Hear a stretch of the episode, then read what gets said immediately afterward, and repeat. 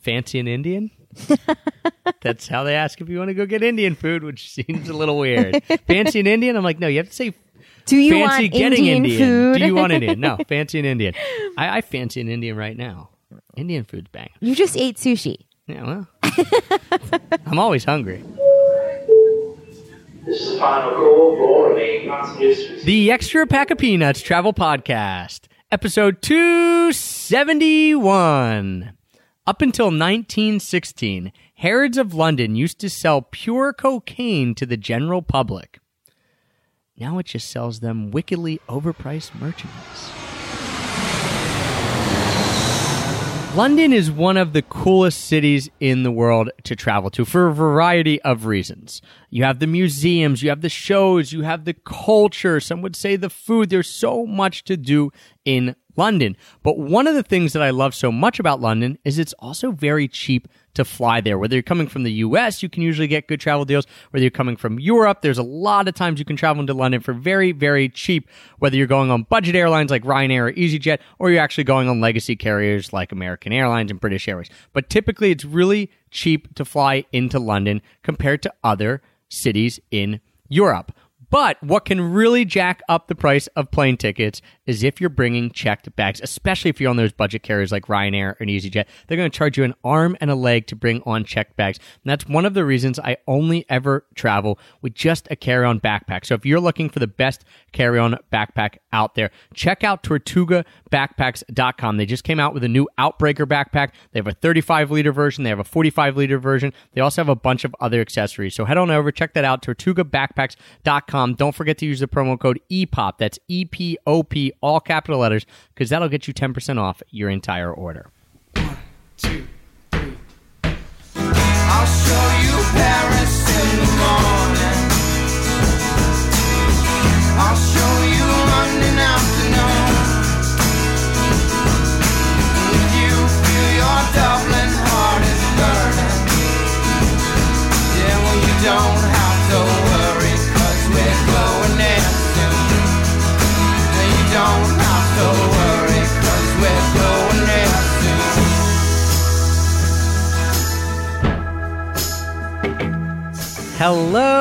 Travel nerds, and welcome to the Extra Pack of Peanuts Travel Podcast, the show that teaches you how to travel more while spending less. I'm your host, Travis Sherry, and joining me today is someone who not only is letting me grow my beard to about homeless person length at this point, but actually seems to like it. My wife and constant travel companion, Heather. Well, I did encourage you to grow the beard because it's fun to see something different. It's not my favorite look, though. I mean, I definitely like it more five o'clock shadow, but This it- is like five. This is like five week shadow. No, much longer like than that. Three month shadow. Yeah. I got my three month shadow going on. Yeah, it's kind of intense. You look a bit like a vagabond. That's right, a vagabond. and that's perfect for today's episode because we're going to be talking about going around a certain area, traveling around a certain area like a vagabond.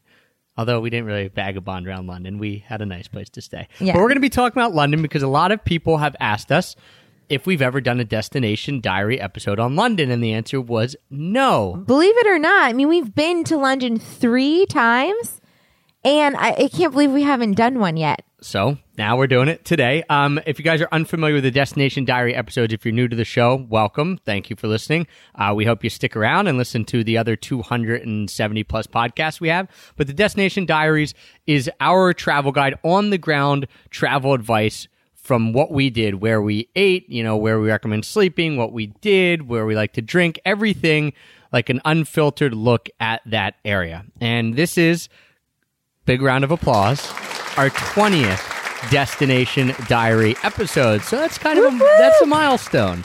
Yeah, and honestly, it was really fun to think of all of our favorite things and places and food that we ate there because we were in London like how many months ago now? Like six or seven months ago? Right. Usually we try to record after we've been to that place, like pretty soon after. But this is, you know, we had to step back in the time machine, go through our notes, look up some stuff on Google Maps. Luckily, I had pinned a lot of stuff so I could remember all the names, um, and really take a look back at our, our latest trip to London. So the other destination diary episodes, if you like this one, and you're planning on going to any of these places, or you've been to any of these places, or maybe you're just dreaming about it, here are some of the other ones, or actually all of the other 19 ones that we've done. And they're a very eclectic range of cities, countries, areas, things like that. Uh, we've done Destination Diary episodes on Barcelona, Ireland, Santorini, Greece, Paros, Greece, the country of Georgia, the city of Chicago, New Orleans, Nashville, Japan, Cape Town, Chiang Mai, Guatemala, Philadelphia, Philly, Portugal, Santiago de Compostela, in Spain, Portland, Colorado, Croatia, and our very first one was a Destination Diary episode on India. So if you like Destination Diaries, there you got 19 other ones to listen to. And what we're going to do, we'll break it down for you in a pretty somewhat systematic, but we'll probably go off on tangents as well. But we'll talk about getting there to London, getting getting into London, also getting around London. We're going to tell you about you know where we recommend staying. Of course, getting to eating, drinking, our favorite activities. And then at the end of every Destination Diary episode, we give you our one can't miss. So each of us pick a can't miss. We give you the thing that we, yeah, you if you went, you could skip. Maybe didn't impress us so much. And then something that we didn't get to do that we wish we had done. And we don't know each other's answers for that. So it's always fun because we get to react in real time to that. So you ready to get into Destination Diary episode? London? absolutely. Let's talk about getting there. So I think most people probably fly, Well, or they could drive, I guess, through the the tunnel, the ch- the Channel Tunnel. Is yeah, they could also take the train. The train. There's a lot of ways you could get to London, but, But- mm. typically, if you're an American, you're going to fly. You're going to fly, and usually you'll fly into Heathrow Airport, which is the biggest international airport around London. Uh, there are other airports though that you were talking about. Yeah, so you got, budget you got airlines. Heathrow's kind of the common one that a lot of people get into. You have Gatwick is another international airport that a lot of times you may fly into if you are flying from other areas in Europe. Typically, if you're flying from North America, you'll you'll go into Heathrow, sometimes Gatwick, but you know. And then there's also Stansted and Luton, Luton, Luton. I think they say Luton. Someone correct me on that. Um, and that is for a lot of the budget airlines. So one thing to be aware of, what's really cool is that London has all these options to fly into, which means you can usually get pretty good deals on flights there. But if you're flying on Ryanair, if you're flying on EasyJet, stuff like that, and you're coming from other places in Europe, make sure that you know where you're flying into because Stansted and Luton can be pretty far they're pretty far afield so if they're a cheap ticket if it's 39 bucks to get to one of those airports yeah. Also, think about the cost of then getting to your final destination, whether it's in London or the countryside. Right. So just be aware of that. We've had people tell us before, like, "Oh, I'm flying into London on Ryanair. It's cost me nine bucks," and then they get into Stansted. Nine bucks. Yeah, nine bucks, nine pounds, whatever. I mean, it's really cheap. London has a lot of good options, but then they're getting into Stansted, they're getting in Luton, and it's you know an hour and a half, two hours, and they have to find a way to get there, and so it's not always easy. So just be aware where you're flying into. If you do fly into Heathrow, which is typically, I think. I think we've flown into Gatwick once, but typically we went into Heathrow, and there's a little bit of a I don't want to say a trick. I mean, it's it's not really even a loophole, but there's just a good way to get from Heathrow down into center city of London, like to Piccadilly, and you can actually take the tube, their metro system, which is five pounds seventy pence. It takes about fifty minutes, so five zero minutes. So it's definitely longer. It is a little bit longer, but you'll see a lot of signs for the Heathrow Express because they obviously promote that more than just taking the tube, and that's only 15 minutes. Yeah, 15, 20 minutes. But It's it does quick. cost 20 pounds. So it just kind of depends on your budget or how quickly you want to get into town. Yeah, and that is one of the benefits of flying into Heathrow is you, you yeah, you can either get in really quickly or even even the tube is not that long, 50 minutes and fairly cheap for getting in to a major city from an airport because a lot of times that can be expensive. When we're getting around London, I mean, the one thing that I would recommend is you're gonna want to take the tube. I mean, it's very convenient. It's, pretty clean, cheap. It's clean. It's cheap. It's really easy to figure out. It's it's so nice, and it can also connect to the overground trains if you're going outside of Zone One and Two. So it's just a really easy system and can get you basically anywhere you want to go. Yeah, and we're not going to get into the whole tube system. It, it, it took us, you know, you'll get you, you'll get your bearings. Um, again, they they have a lot of different colored lines. I mean, they have names for them too. A lot of people refer to them as the color the color they are. That doesn't help me because I'm colorblind. Um, but the the tube is pretty easy. And one cool thing about the tube is that if you get an Oyster card, which is just a prepaid card, you know, you Like a you- reusable a reusable card. card. Yep, exactly. Uh, they will cap it at six pounds fifty to go within zones one and two for all day. So you don't have to buy. It's a little different. You're not buying a one day travel pass. You're buying an Oyster card that you can continue to use any day, but they'll cap it. So if you even if you took 50 tube rides in one day between in zones one and two, it'll be capped at six uh, six pounds fifty, which is Yeah. really nice. So definitely get an Oyster card. It does cost five pounds to purchase the Oyster card, but it's reusable, and I believe they give you the five pounds back if you have time to put your trade your card back in before you leave for the airport. Right. So don't be scared by the tube. It's kind. I mean, you kind of have to take it if you're going to be in London. You don't have to, but we would recommend it. Good, easy way to get around. As Heather mentioned, it's clean. I mean, this depends where you're coming from. If you're coming from the trains in Switzerland, yeah, it won't seem clean. If you're coming from the subway in New York, you're gonna be like, wow, a big city with uh, somewhat clean um, metro station. So awesome. Yeah, definitely take the tube. There are Ubers and taxis are pretty abundant, and they're not that bad. They're pretty reasonable. We did both. We took their, you know, you should take at least one cute black taxi. I mean, they're like those really, you know, it's very London and they're not, they're not too expensive, I guess, depending, of course, on how far you're going. But also, I mean, we took Uber rides from central London all the way to our friend's apartment, which is really far north. it's near White Hart Lane. You're not going to go up there unless you're going to a Tottenham game. There's no reason to go up there at all. and between the three of us, I, I don't even remember I think thinking it was like that 20, bad at all. 24 So- pounds or something. Yeah. I mean, to go, yeah, it took about 50 minutes. Yeah. By, again, 5 0. I don't know why I keep Just 15, 15 to 50. 50 minutes. Uh, there is a bike share program as well. And their bike share program is really reasonable can, compared to a lot of other cities' bike share programs. And this is the typical, you know, you'll see them there. They have the bikes and they're locked up, and then you pay. You can take them out, and you have 30 minutes to ride around. So it's only two pounds for a 24 hour pass, which is the cheapest I've ever seen. And you ha- that gives you 30 minutes free. So you get out of one of the stations, you ride around for 30 minutes, you dock it back up. Obviously, you can come and go as you want. If you go over the 30 minutes, I think you pay two more pounds to get it up to an hour. So it's not like it, they crush you with all these fees if you're a couple minutes late. But a really good way to get around now. We would recommend maybe not getting it when you're down where were we? We were down like in Paddington area near whatever the main bus depot was. We got the bikes out. We're like, oh, we're gonna take this quick bike sh- like stroll on these bikes, and we are near the It main bus depot. Is crazy, mayhem. Yeah. So it's not the most bikeable city, but if you know you're kind of in more of a neighborhoody area and you see a bike and you want to bike around, definitely recommend it. Yeah. Speaking of neighborhoods, we're going to give you some advice on where to stay. Now, we will say that we've been there three times, and the first time we stayed in a place out in West Kensington, it was just like a. Ho- this was, I mean, in two thousand and six. Yeah, it was a long So time it's eleven ago. years ago. Airbnb didn't exist. No, and it was like a little boutique hotel. It wasn't that great, and worst of all, it was far. It was far. So our three experiences have been staying at this little kind of cheap boutique hotel. I think it was like fifty pounds. I don't even know how it was that cheap, and it was fine, but it was it was tiny. Then the second time we went, we stayed at an Airbnb with friends in an area called Elephant and Castle.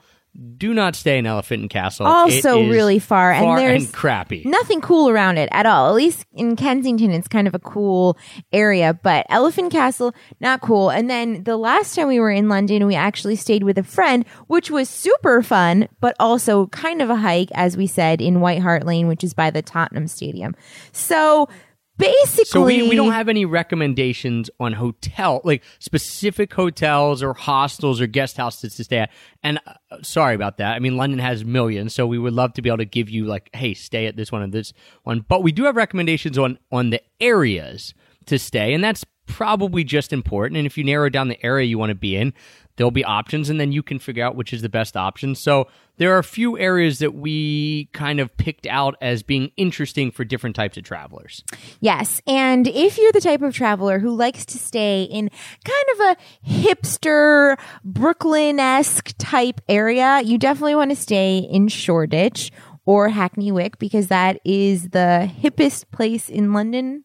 Apparently, I mean, we went there and um, it We- was cool. and we had there was a wedding there that we went to, and these people were big hipsters, and so they had their wedding in Shoreditch, which was beautiful and and it was- amazing. It was, great. Um, you know, it's for a younger crowd, but it, it was cool. Hackney Wick has the benefit of being near the Olympic stadiums, Park. the Olympic Park area. So that's actually why that area has become kind of hip and a little more gentrified when they brought the Olympics there. It made it a little nicer. Um, people, but people could still afford it, and so they moved in, and now it's yeah, it's all your like guys with handlebar musta- mustaches riding around on penny farthing bikes and having like eight dollar lattes. But that's Hackney Wick and Shoreditch. And it's cool. So it's cool. if you want to stay somewhere cool, you can stay there. Um, if you want to be in kind of the middle of it all, I mean, London, for good and bad purposes, is a big, big, big, big, big city. So if you're in certain areas, you're going to be far away. If you want to be in the middle of it all and just say, hey, I have a couple days, I just want to see everything, I might not even have to really get on a tube that much.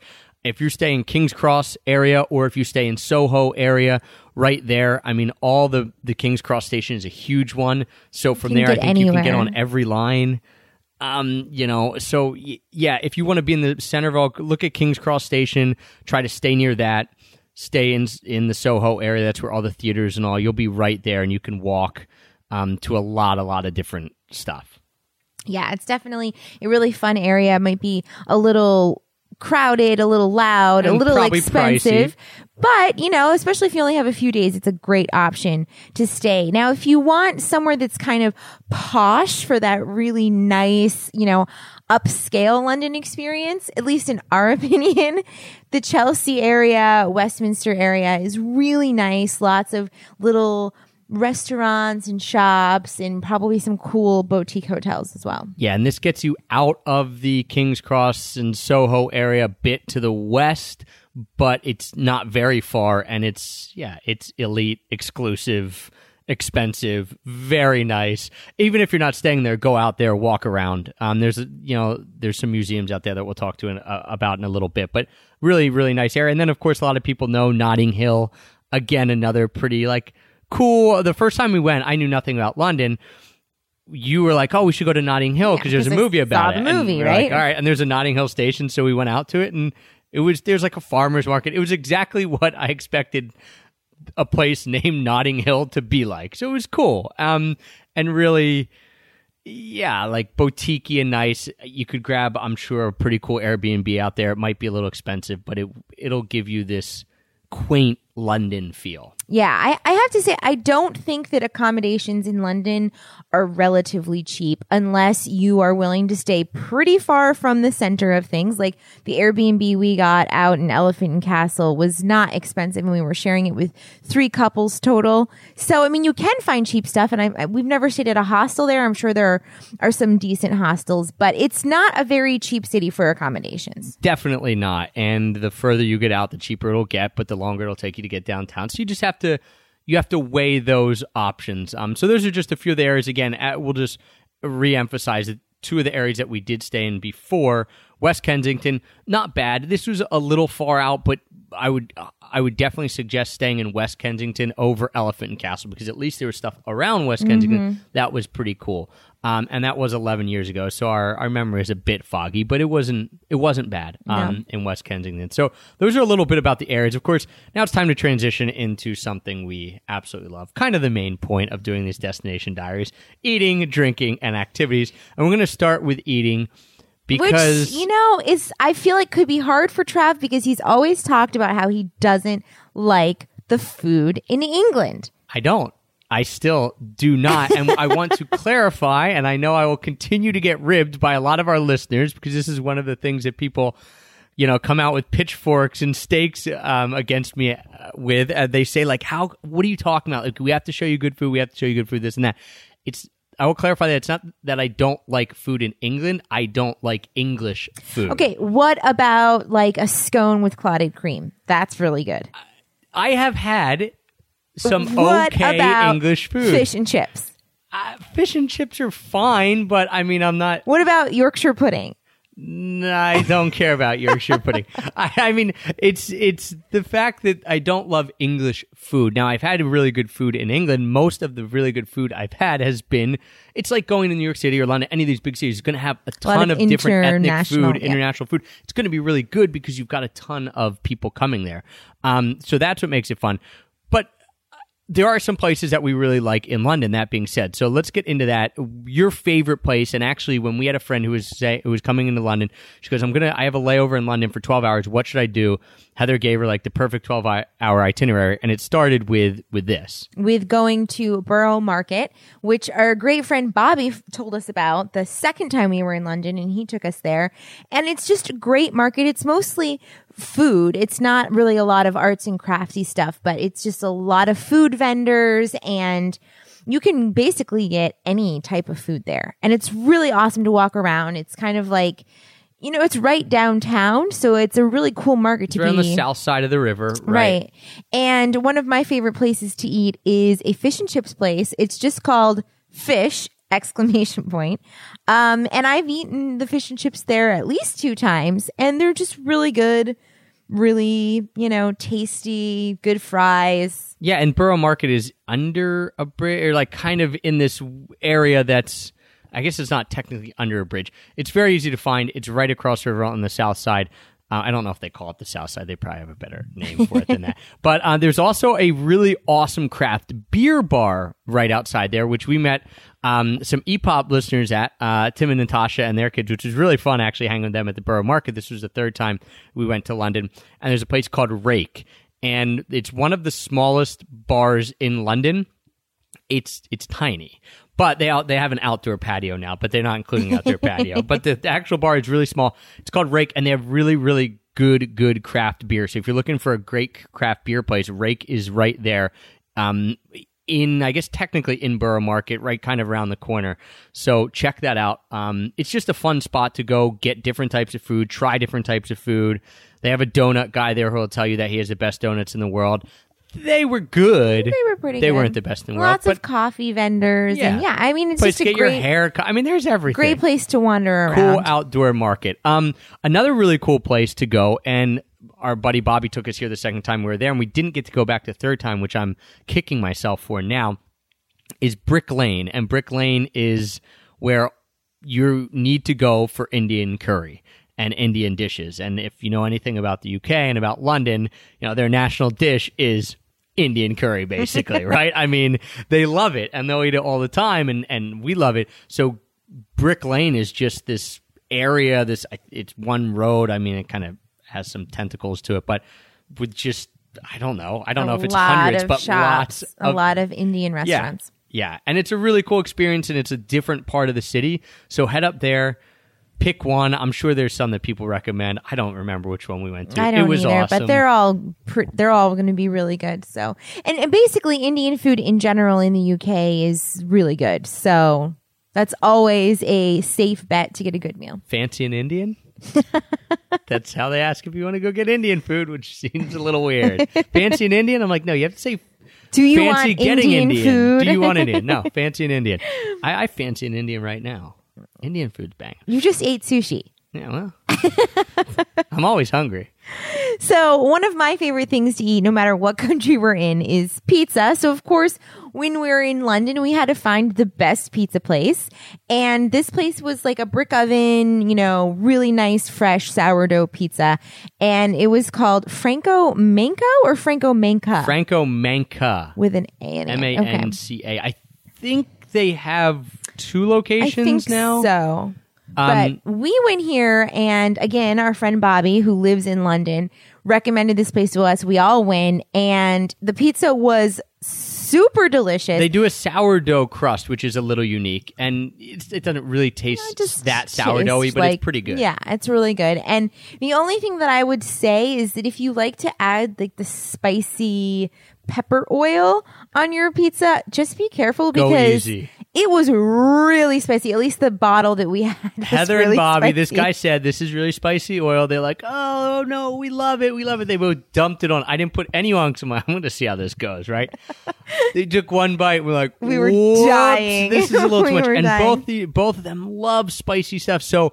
I just go easy on the spicy oil at Franco Manca, but it's affordable. I think pizzas are like seven pounds to nine pounds. You know, personal size, they're good. So if you want pizza and you want something a little different, um, you know, rather than like takeout type pizzas, just sit in place. Uh, Franco Manca, a really cool place that we ate at, and This was recommended to us, I think, by someone from EPOP. So if you're listening, appreciate it. I can't remember who. I'm sorry, can't shout you out.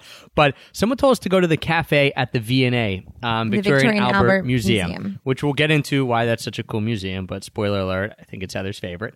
and they they're like, go to the cafe. It's got good food, and there's this cool dining area, like dining room, with this really amazing like domed roof and tiled stuff and we went there and the food is like pretty affordable you know and, and it's it was really, a really cool good. spot. It's almost like going to the food bar at Whole Foods. Everything was really nice and fresh and kind of healthy and you could just pick from a lot of different options. So usually you don't think of going to a museum and actually eating there. It's kind of a last resort, but Right. honestly, if you're planning to go to the V&A, plan to go for lunch and eat there because they have also outdoor seating if you're there in the summer that's really beautiful. And the food was awesome. it really was and the, a lot of choices i mean like 10 different little areas of different foods you could get it was it was pretty impressive for a museum we also ate at a place if you want cheap asian food this was in the midst of a bit of a craft beer drinking binge when we were kind of just we had a big group we were hopping around with different people to uh to to go out and someone recommended this place called hare and tortoise i, I think again there's like three or four of them in There's the city quite a few. It's like and a it's local just like chain. yeah, cheap Asian food. Sushi was decent. Uh, different types of Asian, Asian noodle dishes, some curries. It's not going to win awards for the best food ever, but it was a cool little spot to go in, get something quick, um, and you know it's pretty decent. Absolutely. Then another place, which is a really good vegetarian option, is called Mildred's Restaurant. And we did not get to go here, unfortunately. This was right when we were going to the play in Soho, but we walked in and then we didn't go because we got this stuff from a street cart, which was fine. But everyone had recommended Mildred's. We didn't think we had time. Super cute place, all vegetarian. Yeah, the food looked really good from what we could see. So it's highly recommended by a lot of people. So, especially if you're vegetarian, but even if you're not, check out Mildred's Restaurant. Yeah, and we wanted to give you that recommendation. Uh, you know, ninety percent of the time, it's places we have gone and eaten at and can vouch for. But um, that area, Soho, has a ton of different restaurants, and you know, some are going to be really good and some are just going to be okay. But Mildred's, if you are there, if you are seeing a show, if you're downtown, you find yourself there, go check it out. Let us know if it really is as good as everyone else says it is, because that was our. Uh, that wasn't my I want to go back to London to do. Wish we had done, but that could be like a mini wish we had done. The one other thing I wish we had done, we're going to throw this on here too. This is a really cool thing. Here's a coffee shop and a cafe. Again in Soho, we were trying to get here and we just didn't work out with timing, but there's a place called The Attendant. And the reason I want to go to The Attendant is because It's a coffee shop and cafe, which is in an old pl- public urinal. Yeah. And it just looks really cool. So they took this old public bathroom and they turned it into this really cool coffee shop and cafe. And I just thought that that would be really, really neat to go see. How hipster of you. But we didn't get to do it. So also hop to the attendant, check that out. Shoot us a picture on Twitter at Pack of Peanuts At Sartorial Stripe. and uh, and let us know because I'm going when we go back. Yeah, we're going. I'm going to the Absolutely. attendant. First stop. First, stop. First stop, the attendant. Um, taxi driver, If you were going for me, though, Take me to the attendant immediately. And Trav doesn't even like coffee. I don't, but anyone have anyone does something like repurposes a building like that and it's funky? Sure. You got to go out of your You way to gotta see check it out. Speaking of coffee, though, there is a place that Heather went and had some surprisingly very good coffee. Yeah. So, I mean, I obviously had coffee a few times out at cafes in London. And Usually just okay, though, right? I mean, they I don't. their coffee game's not super on point. I'm sure it is. We just didn't, it wasn't really our main focus because there's so much to do in London that my first concern really wasn't finding the best coffee shop as it normally Shame. is. I, I know, but we had, we packed a lot in. But the one place I really did like a lot was called Beany Green, which is next to Liverpool Station. So the tube station. If you come out of Liverpool Station, there's like this outdoor area that you kind of have to walk up some stairs to find. It sounds confusing, but you'll probably see it if you're there. And they have, you know, just like a couple restaurants and things. And this was just in the middle of that outdoor space and they make green juices and, you know, some healthy foods and also really, really good coffee. Yeah, what was interesting is we were going to go get Heather coffee. We were actually heading on our way to Borough Market to meet Tim and Natasha this time.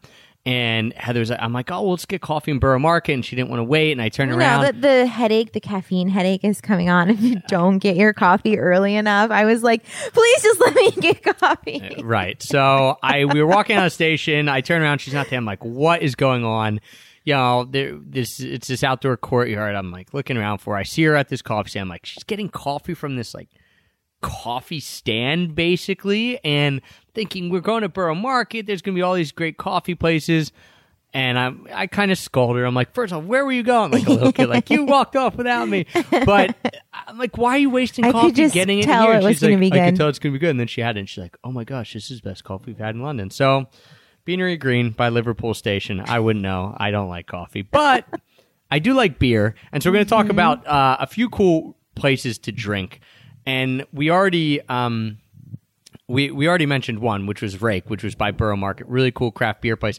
But my favorite place. So if my first stop when I come back to London is to go to the attendant and just like Not drink coffee there. not drink coffee, but see a public urinal turned into a coffee shop. My second stop, and probably my favorite place in the entire city of London, is Ye- Really? yes, this place is great. It fits. It checks every box of stuff that I love, and I'll get into why. Ye Old Mitre Inn. It was built in 1291. All right, and it used to be like a little um, place for the monks, I believe. So it was built in 1891, so it's really old. It's been a pub since 1547. It is tiny, so I love that. It is very old, quite possibly uh, London's oldest pub. Check number two. Also, it is really, really difficult to find. And by that, I mean, even if you know where it is, you're probably going to struggle to find it. So I will explain it a little bit, but it is back this tiny alley. So there is an area called Cambridge. So there's an area called Ely Place. E L Y Place. It is the last private. So uh, check number three. Fun story. It is the last privately owned street in London. Okay, so it's this street that has this gate on it that it, it's private residences back there. Okay, and it's just one street. So it's, it's like a gated community in in the center of London, and it's privately owned. You have to go through that gate, and then there is a tiny little path to your left, and you turn up that little alley, and tucked back here is this is this place called the Ye Old Mitre Inn. Fun fact: Another fun since fact. Since it's privately owned, what happens is, and what used to happen is that when people would like rob an area around there or they commit a crime, they could run into Ely Place. And the police of London to this day are still not allowed to go into Ely Place and apprehend anyone. So they used to So run in there and so go back that alley to the bar and be safe. Travis So- is literally glowing right now. In case you can't tell, the Ye Old Mitre Inn. Such a cool place, tiny little place, awesome story. If you're if police are chasing you, run into the Ye Old Mitre Inn. There are Cambridgeshire police, like there are police for that little Ely Place uh, neighborhood. It's not even a neighborhood; it's one street. But I'm guessing there's probably one, and he's probably not even going to know what's going on. So, um, yeah, safe bet there. safe bet. Ye Old Mitre Inn. Go find it. it is It's a very cool awesome. spot. Another place that's really cool and really old is actually right by the Borough Market. And when you were giving Marissa our, hey, here's 12 hours in London, go do this, you recommended she go here. Yeah. So when our friend was in London, basically, I will give you a really short recap of the 12 hours in London in case you're only there for 12 hours. Basically, like get into central uh, London. Um, I can't remember what station we told her to get off, but basically, you want to go to the Tower Bridge, which is not the London Bridge, but it's the bridge that you always think of when you see London. It's actually called the Tower Bridge and it has like the really big, huge, you know, Stone columns. stone yeah. columns and it's blue and, and it, it's so cool. So you walk across that bridge and then you walk down to the next bridge, which is where the Borough Market is. You hang out in the Borough Market and then you go to the George Inn, which is right next to the Borough Market. And it's just this really cool pub. I mean, it used to be a coaching inn. I, Travis said, I think that it's from the 17th century. 17th so century. Not as old as Ye Old Mitre, but still pretty old and cool and Really very cool. quintessential like London pub. Yeah, I think you can still stay in it. I'm not sure. That would be really cool. I'm not sure if they still do have the rooms for, for rent there, but it is. It's it's what in you everything you imagine an inn would look like in London in the 17th century is this place. Obviously, they've redone it to to make it look nice and and like rehabbed it, but it, it's kept its charm. It's just a really really cool place, and it is right by Borough Market. So go have a pint there, sit outside. They have tables. Kind of want you're allowed to like wander in, and yeah, I, I of course like poked in. I think I walked upstairs. I was like walking on the little decks. It's just it's a really sweet spot. So head to the George Inn. So that was the first part of the 12 hours. And then uh, we'll kind of, when we get to activities, we'll give you the second part of what we told Marissa to do in the 12 hours. But we'll keep with a beer theme here. There's a another cool place if you're into craft beer called the Craft Beer Company. They're not mincing words there. And there are multiple ones around the city. It is expensive. I remember paying like eight pounds for like a pint you know, which is like 10, 11 US dollars. That's for some of the more expensive ones, like their double IPAs and all. So it's a little expensive, but they have a ton of different craft beers. So if you're into trying a lot of different craft beers, especially a lot of UK based craft beers, you can head to the Craft Beer Co. We went like two different times to two different ones, but I think they have six or seven branches now. So Yeah. cool, cool spots. Then also, if you really want to try an actual brewery, because London and the surrounding areas have a, a few breweries which are really good. Our favorite one was Beavertown Brewery. We didn't actually go to the brewery, but we had their beer out and about in London. Yeah, because one of the things with tap rooms and breweries there is it just doesn't make sense for them to have tap rooms open, like going to the brewery and drinking at the brewery for various reasons and various laws and all, but they just, you know, you can get their beer in other places. But Beavertown, one of which did have some of my favorite beer in the UK, does actually have a tap room at their brewery. It's only open Saturday at this point. Hopefully they expand their hours, but it's only open Saturday from 2 to 8 p.m. And this is a little bit outside of the center city of London, but if you're there on a Saturday, uh, from the few people I talked to that actually have gone to their tap room, they say it's a really cool experience. They have food trucks. It's what you would expect like a tap room would be like in the States and kind of that feel. So Beavertown's trying to recreate that. Of course, they're only open for six hours though. So you got to get there Saturday, 2 through 8 p.m., but you'll be rewarded. Um, and that, and that would be really cool. Now, we've talked about eating and drinking, and that is uh, those are activities in itself and some of our favorite activities. But of, the thing with London, and one of the reasons we don't have as many eating and drinking recommendations, and if you're this is your first destination diary, you're probably thinking, wait, you don't have that many? That was a ton. Typically, We have we have even more. more. It's because there's so much stuff to do that doesn't even revolve around eating and drinking in London, and it's so much fun that our eating and drinking took a little bit of a backseat, or maybe it was tied with activities. Yeah, and it, it was more that, you know, we were going to plan around what we wanted to do and then the food came secondary. So it's kind of like, oh, let's grab a bite here. Oh, there's a, you know, street market here. Well, eh, so we didn't do a lot of really amazing like sit down meals. Whereas if you listen to our Barcelona destination diary episode, We ate well. everything took a backseat to eating and drinking. Everything revolved around that. So go check that out if you're into Barcelona or just good eating and drinking. When we start with activities in London, you really have to start with the museums, and that's twofold. One, almost all of them are completely free. So ding ding ding, huge winners right there. It's so amazing that a city the size of London can have free museums because, I mean, of course you can give donations and, and all of that, but you know, you go to some cities and you're spending 20 to 30 dollars just to go see that museum. But in London, so many of them are free and we and, and even for the whole of the UK, I mean, and when we were uh, we saw we went to a lot of free museums. It's a- yeah, throughout the whole country. Yeah. So, um, some of the ones that we have been to include the Tate Modern, which is along the Thames River. So you can kind of do a walk, which we'll talk about, um, a little bit later and hop into the Tate Modern. It's pretty cool. I mean, we went there a few years ago, so I don't remember vividly, um, everything we saw in there, but it was definitely interesting and unique. It- It's modern it's art. very so- modern art, which is cool, and some people love it and some people hate it. But even if you're not a huge modern art fan, I think it's fun to go in. And again, because they're free, that's one of the things I love about it being free and you just getting to donate. If I walk into like the Tate Modern, I don't feel uh, like I have to spend hours there. No. If I walk in and run around, not run around, but like kind of walk around for an hour, I'm like, oh, this is kind of cool. This is neat. Okay, I've had my fill and go. And I remember actually really enjoying the Tate Modern. I do like modern art. I'm not a huge Definitely. art fan, but, it's like as opposed to when you go to the Louvre and you're spending a lot to go and you feel like you have to spend five hours Right, there to get your money's worth to see everything. And I mean, these other ones you can just pop in and. Anyway, the Tate Modern is a really cool museum.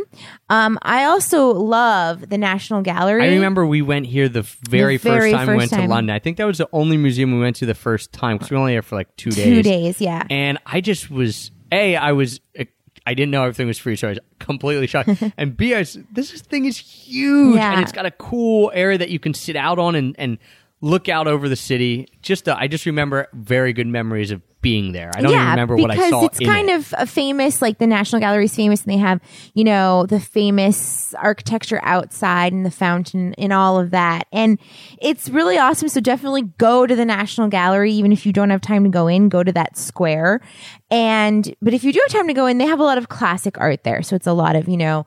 Renaissance and older older art. So it's it's really cool. There's a lot of famous stuff in there. It's a great museum. one of my favorites was the British Museum, and this.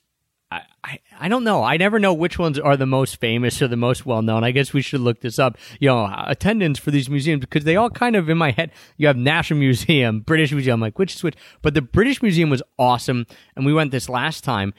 And what I loved specifically about the British Museum is they have all these different rooms and they have these free tours. So, for example, they have a, a whole not, not a wing. Well, it's kind of a little bit of a wing of, of Japanese stuff, and so they had a they have like a forty five minute tour, and so all day long they're doing these forty five minute tours of different parts of it. So we went to the Japanese wing, and we got this forty five minute tour of just that one, and then you know if we wanted to later, you could get this forty five minute tour on this other area. So all day long they have these cool little, pretty quick tours. We were there's only four people on our little, on our tour again, totally free and we got shown around the Japanese wing and we got to understand it a little better and ask some questions more than just reading it. And they have like a really cool sam, you know, samurai exhibit. So that was what I liked is that it's not super lengthy. You can pick and choose what you want. And on top of that, they have that really cool room. I can't remember what they call it, but where the they have a basically go find the statue of the uh Moai, Moai, the one, the big statues on Easter Island, right? There's big Mm-hmm. rock formations. They have one of those, which is like front and center, the centerpiece of this one room, and it, they do. Just they have, have, this. really cool exhibits in yeah, there. it was like how people. What do they call it? how people like survive around the world? So they had all these exhibits of like the the Native Americans who are living like way high up in North North America, up in Canada and Alaska, and like they had um, their kayaks and the pelts that they wore, and uh, it was just a really awesome room. And I think it changes the exhibits, but. I don't think they moved that big Moai statue out of there. I think that's always there. So just some really cool yeah, pieces. there. definitely a really cool museum. I think that it would appeal to a lot of different tastes. And I think for children too, there was definitely a lot of cool things that they would like. Um, however, my absolute favorite museum, and I can't believe it took me three times to go to London to go here for the first time, that is the Victoria and Albert Museum The V&A. the V&A. And the reason that it's my favorite is because there's a lot of fashion history in there, but there's also a whole textiles wing where they have textiles from all over the world, but a, a lot of you know Southeast Asian textiles, which are some, and African textiles, which are some of my favorite, and it was just amazing. I absolutely loved this museum. I really liked it as well. I kind of thought going into it, oh, this is going to be a Heather museum and it's all going to be about fashion and I'll like it a little bit, but it was really neat.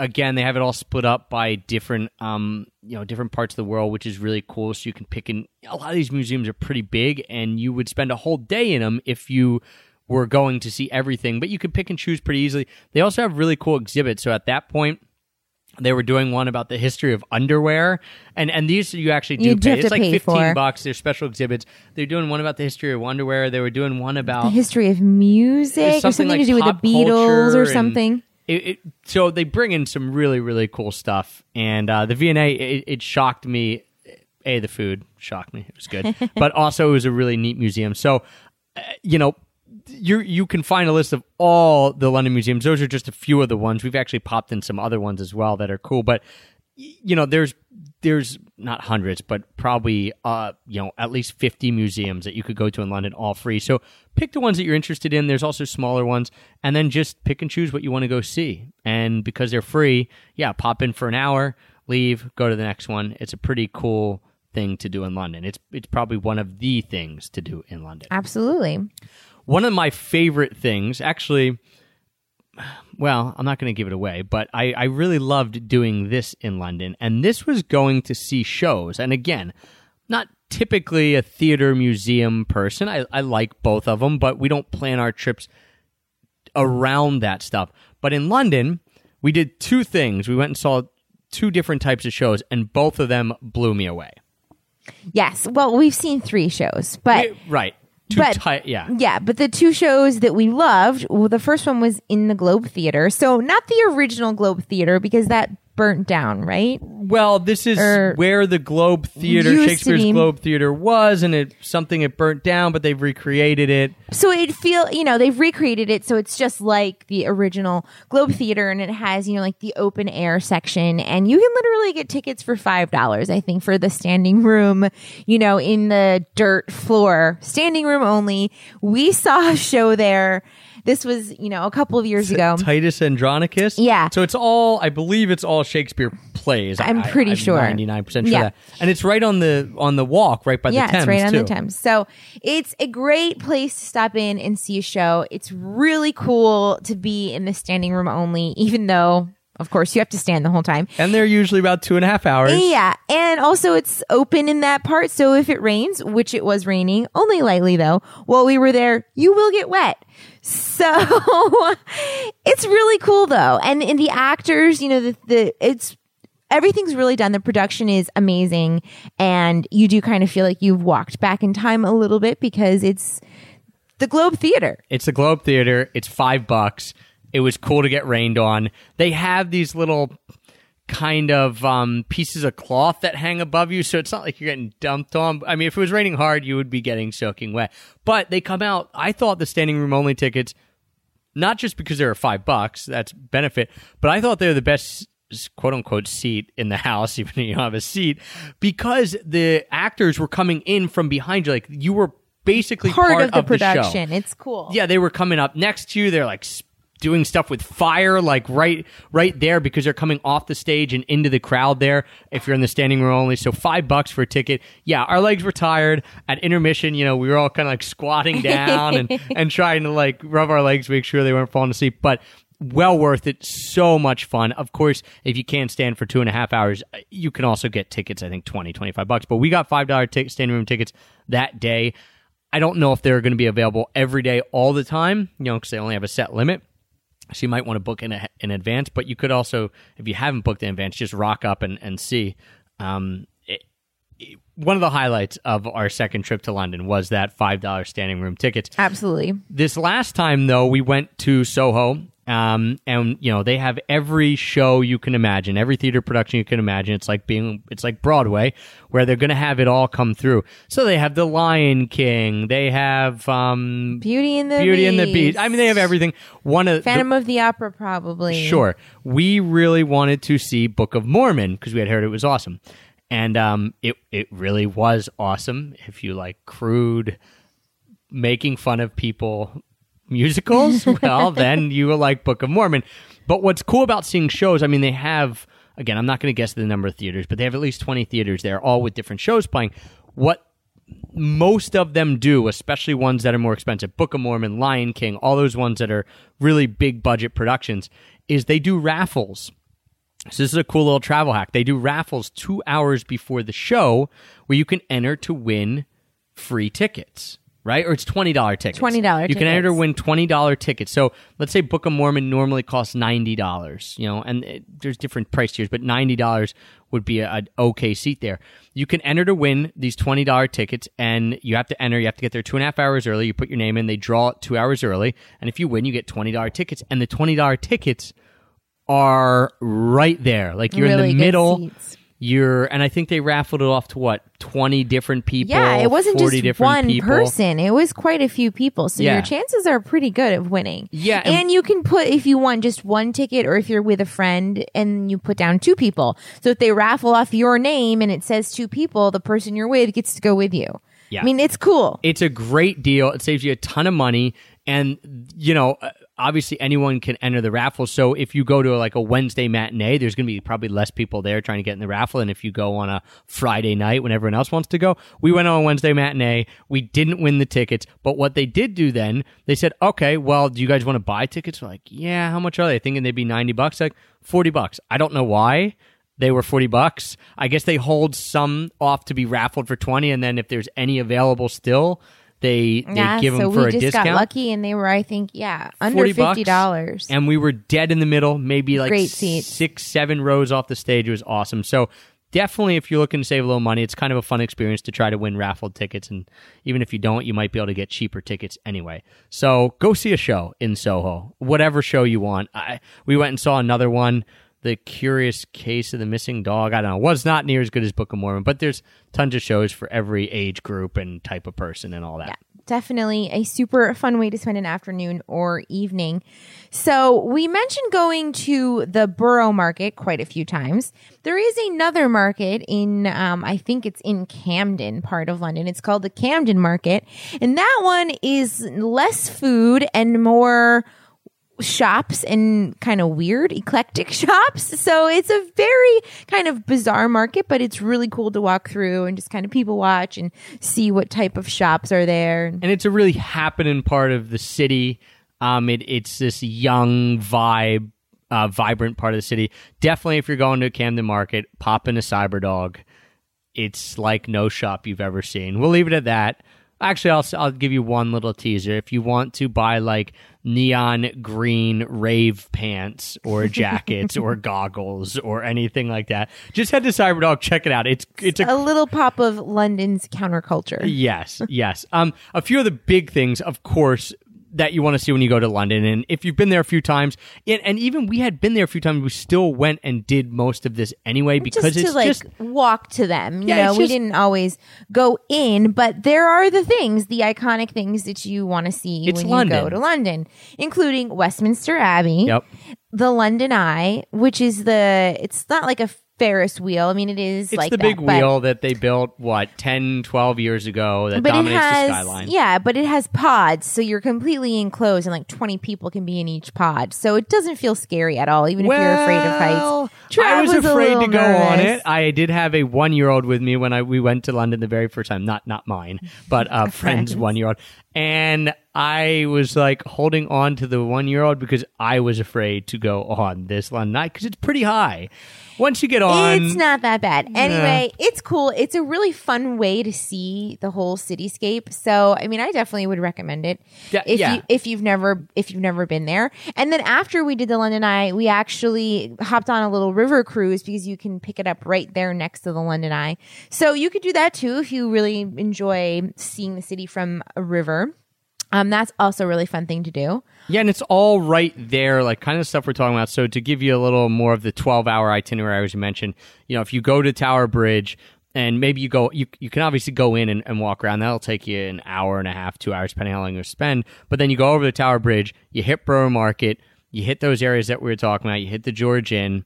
Ye old Mitre Inn might be hard to get to for It's on in- the other side of in, in twelve hours, Yeah. unless that's like you make it your mission, which I would do. But but then you walk along the Thames and you know, you could go see a show at the Globe. It's two and a half hours, it's right there. Walking along the Thames itself is an awesome awesome experience.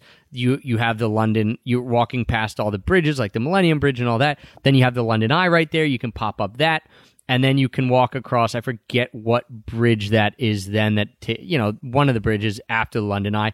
You walk across that and, then you're at Westminster Parliament Abbey and, and Parliament. Westminster Abbey, and you know, it's just it's an awesome walk. So it's a really good way to see the whole cityscape of London because it's all kind of right there, and you can see all that iconic stuff just by walking along the Thames. And a lot of it is Hey kids, pedestrian look. only. Big Ben, Parliament. yeah, exactly. A lot of it's pedestrian only, so you know you can have a really nice walk. Yeah. So no matter how many times we go to London, we will always get back to that area, go see Westminster, go see Big Ben, get the same pictures we got the other two times, take them from the bridge. They always look cool.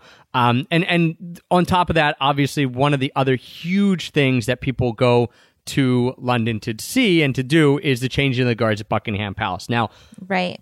we did this the very first time. Don't think we then did it the second time, and we definitely didn't do this, kind this, of, this in third my time. opinion, it's, it's pretty madhouse. Seen it once, you don't really need to see it again because the amount of people that line up to see it is intense. And honestly, I found it to be a little bit boring. It's what? not. It's not really like my thing. So, I mean, if you really have a desire to see it, it is cool. But just be prepared for a lot of other people wanting to watch and like cram in. And you can't really see well because it's closed off. So you're just behind the gates of Buckingham Palace. And it. So, it, it's it's way crazier than I thought. Yeah. I kind of just assumed like I don't know. I think we were there on a weekday. Oh, there's not going to be that many people. You forget. we were Yeah. there on a weekday in the middle of March. Yeah, and it was it was madhouse. Rammed. So I I think you you should go see it if you've never been to London. If you've already seen it before, like we have not gone back to it again because there's a lot of other cool things. So those are our favorite things. Um, our favorite things to do when we're talking about being in London. Talk. Uh, you mentioned we were there in the middle of March. We're going to just give you a little brief overview of when we would recommend going, and I would per- personally recommend going when it wasn't raining Mm, good luck. not easy to do. We lucked out this last time. So I had kind of poo pooed on London the first two times we were there. Not that I didn't think it was cool, but I was like, I don't really get the big draw of London. And, and we had had bad weather. The first time we went was in March. The second time we went was in May. the end of May. So we're like in the almost summer. Yeah, And, and it- also really bad weather and cold. Yeah, so I was kind of just like, I, I don't know. What's the big deal about. London? Then we went back this last time, and we were there in September, and we lucked out. I, we actually stayed an extra four days because it was supposed to be sunny, and we were glad we did. So we did a whole week there. It, was magical when it was sunny, and it was so much fun. So my recommendation is to go when it's not going to rain. But honestly, the best times to go are probably more in a shoulder season. So May, September, October is still really nice, though it does start to get a little bit colder. I mean, the summer is probably great too. We've never been there in the height of summer like July and August. Um, I don't think that the tube is air conditioned. I'm not sure. At least it wasn't when we were there in September and it was like 85 degrees. So that it can get a bit rough. it felt a little hot. But yeah, I think like September is an awesome time to go. That Yeah. would be my first that, choice. So far for us, out of the three, we've been there three different months: March, May, and September. September wins big time for us. Um, it, it- and again, you know, it's a big city. It's like New York. It's like any big city, Paris. There's always going to be a lot of tourists coming. So you're never going to say, "Oh yeah, go here," and you won't be around any other tourists. But it's always going to be rammed if you're going to Europe in the summer in July and August. So if you can get there in September, it's just nice because it will clear out. Some the prices will drop, everything like that. Um, this wouldn't be a Destination Diary episode without our can't miss, our skip, and our wish we had done. So each one of us gets to give one of these, and we don't know it ahead of time. So I'm very excited mm-hmm. to hear, Heather, what is your can't miss? If someone goes to London, they just have to do this no matter what. the V&A Museum is my my can't miss. I mean, yes, of course you can't miss seeing Parliament and Big Ben and, and Westminster. You know, the really really touristy things. I So mean, you're which- cheating a little bit. You're saying they should do that, but no, but everyone's going to do that. I mean, even if you take a taxi ride, it's unavoidable. I mean, if you go to London, you don't see that. I don't know where you've been in London because you can see it from a lot of places in London. But if you're gonna maybe going you've been in Elephant Castle. Maybe you've been up in White Hart Lane. Can't can't see any of that up in White Hart Lane. Okay. Okay. but there's a lot of museums to choose from and there's a lot of activities. And I have to say, Victoria and Albert is one of my favorites. I also, you know, know a little bit of history about Queen Victoria and her husband Albert, who obviously started it, or, you know, funded the museum. And they were really cute and awesome. So I think that that also is like a nice draw to that museum and their, you know, philanthropy started it and it's just super cool. Uh, Heather was mentioning that I was glowing earlier. Now Heather is glowing, talking about the V&A. We all have our little favorites, and my favorites, my can't miss. I'm going to cheat. Of course. It's our podcast. Come on, give me a break. Uh, it also is a big city, so I'm going to give you two. One is you have to see a show. Whether that's in Soho or at the Globe Theater, go see a show. The Globe Theater is a much different experience, obviously. If you could only do one, or you only had time for one, I'd say go to the Globe Theater, pay the five bucks, and do the standing room only, just because it's something that you're It's not going to be able to do anywhere else. But yeah, if if you can see a few shows, and this is coming from someone who, you know, I'm not gonna say I don't like the theater, but I'm I'm not a theater person. Um, I would do that. My second thing is if you can, go to the Ye Old Mitre Inn. That place is awesome. I'm cute. dreaming of it. The, the funny part is, it doesn't even have like good beer. They don't have craft beer. They just have like crappy British beer. Um, what? That's kind of mean. No, well, all right. I'm just. Well, they just it- have your typical British. Beer. Okay, beer. I would call it crappy American beer. If I went to a bar and they had Yeah. Bud Light, Okay, and, fair uh, enough, fair and enough, they had yeah. Bud Light, Miller I, I don't even know if they had a cider there. I, I guess what I, they did have a cider. I guess what I meant was they have very stipi- typical. They have very typical pub beers, which isn't bad, especially if you're there on vacation. You just want to be like in an English pub. But I'm saying they don't have like the. I usually No. if I'm drinking like craft beer, so they didn't have any of that. And I still loved Yeo Inn, so head there. Um, all right, if someone's going to London, what's something that you're like, uh, you could skip this? So everything that we've mentioned on this podcast is amazing. So I don't think that you can skip any of it. The one thing I would skip is the second show we saw in Soho, which was that curious case of the missing dog, whatever. It was so boring and so so dull that I couldn't even watch the second part. Even It- though it Trav said up. it got better. the second part it picked up. So if But- you're gonna see a show, just make sure it's worth it. That it's like a really good show because we were kind of like after we saw the Book of Mormon, we were like, oh, we have to see another show, and I got a little obsessed. I kind of wanted to see like the Lion King or something like that. And Trav's like, well, let's see this one. It got really good reviews, and it's like this kind of obscure show. I hated it, so well, I would have skipped that.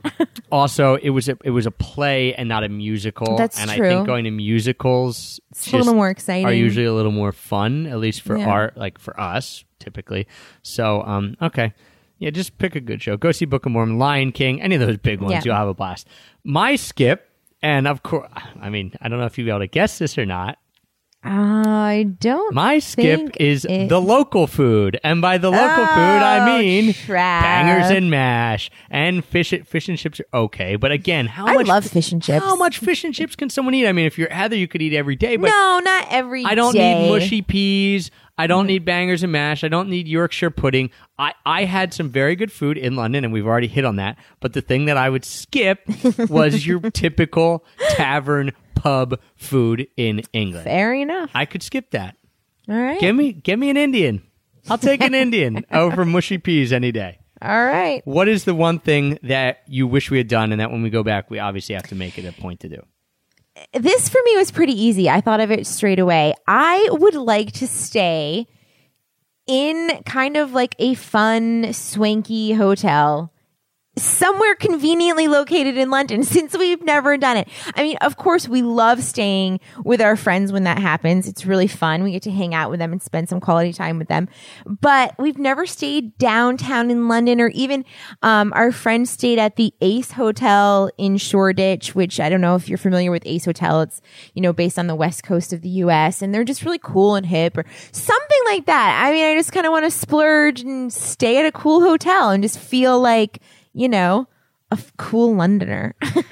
Cool. Yeah, So we have get- always stayed. Get ready to spend some money. we have always stayed pretty far flung areas. Uh, my my thing that I wish we had done is, and I can't believe we've, I cannot believe we've never done this. Sport, sport, sport, sport, sport. I love sports, and yet we have been there in the heart of one of the most soccer, cra- football crazy places, and I've never gone to a soccer match here. I, I wanted to go to White Hart Lane because I like Tottenham. We're staying right by there. They didn't have a match any of the days we were there, so I've never gone there. So if we go back, I'd want to go to White Hart Lane. I'd want to go to Wembley, where the uh, where the English national team plays and is like an iconic stadium. Um, I'd love to go down to Wimbledon and actually go to even if I didn't go to Wimbledon for the tennis matches and and the tournament. I'd love to just go down and see it. Um, I we didn't go to the Olympic Park, and there's so much sports in London, and I've never done any of it. So Cool. That I think be- gonna, I think that that's something you're gonna have to do with your friends. Call up Bobby. Ring up Bobby. Yeah, I think uh, you you would love to go see would- I the, would the Olympic yeah. stadiums and stuff. And you in Wimbledon, come on, everyone has to wear all white and be polite. yeah. and I drink would do like Wimbledon. Forty dollar. yes. What are the little things with the berries and cream on them? You know, the, the expensive cocktails and stuff. Dude, A that's Pimm's like cup. if I guess they do have Pimm's cup, but I thought it was something else. That's like your scene right there. Yeah, sure. Sign me up for that. you Sign me up wouldn't care about watching the tennis. You No. just want the uh, scene. All right, so that's what we wish we had done, guys. If you uh, if you're going to London or if you've been to London and you're heading back, hope these um hope these serve to these uh these pieces of advice serve to be helpful to you. Um, we, we've got a lot. We've done a lot of talking here. Uh, there's a lot of cool stuff to do in London. It is one of those. Great city. It is a great city. It's much greater when the weather's nice. So we will cross our fingers that if you're heading to London, you get some sunny days because for two whole trips when I was there, I, I didn't really understand the draw. And then when we got those sunny days, I thought, yeah, this is one of the best cities in the world. So it is really, really fantastic. Um, if you like this Destination Diary episode, don't forget, I'm not going to read them all out, but we do have 19 other Destination Diary episodes. You can find them on iTunes. You can find them on Stitcher, however you listen to this podcast. Also, we have everything we talked about here. You know, we, we gave you a lot of restaurants and places to stay and piece of advice. We have all that linked up in the show notes. So remember, you can go to extrapackofpeanuts.com slash shows, S-H-O-W-S. I know you know how to spell it. Um, shows, you can go there. Love you can spelling things Yeah, you can find all our old episodes as there. You can you can get the show notes for all of our shows that way. If you're looking for a great carry-on size travel backpack, don't forget to grab your Tortuga. head on over to tortugabackpacks.com. Use the promo code E EPOP, E-P-O-P, all capital letters. That will get you 10% off your entire order. Thank you, everyone, for joining us today. We just talked about London for an hour. I want to get back to London now. Well, we're going to be in, in September That's right. for oh, another wedding. another wedding, and hopefully we'll get some sunny days there. Thank you guys for joining us today. Thank you for making us the number one rated travel podcast on iTunes. And until next time, happy free travels.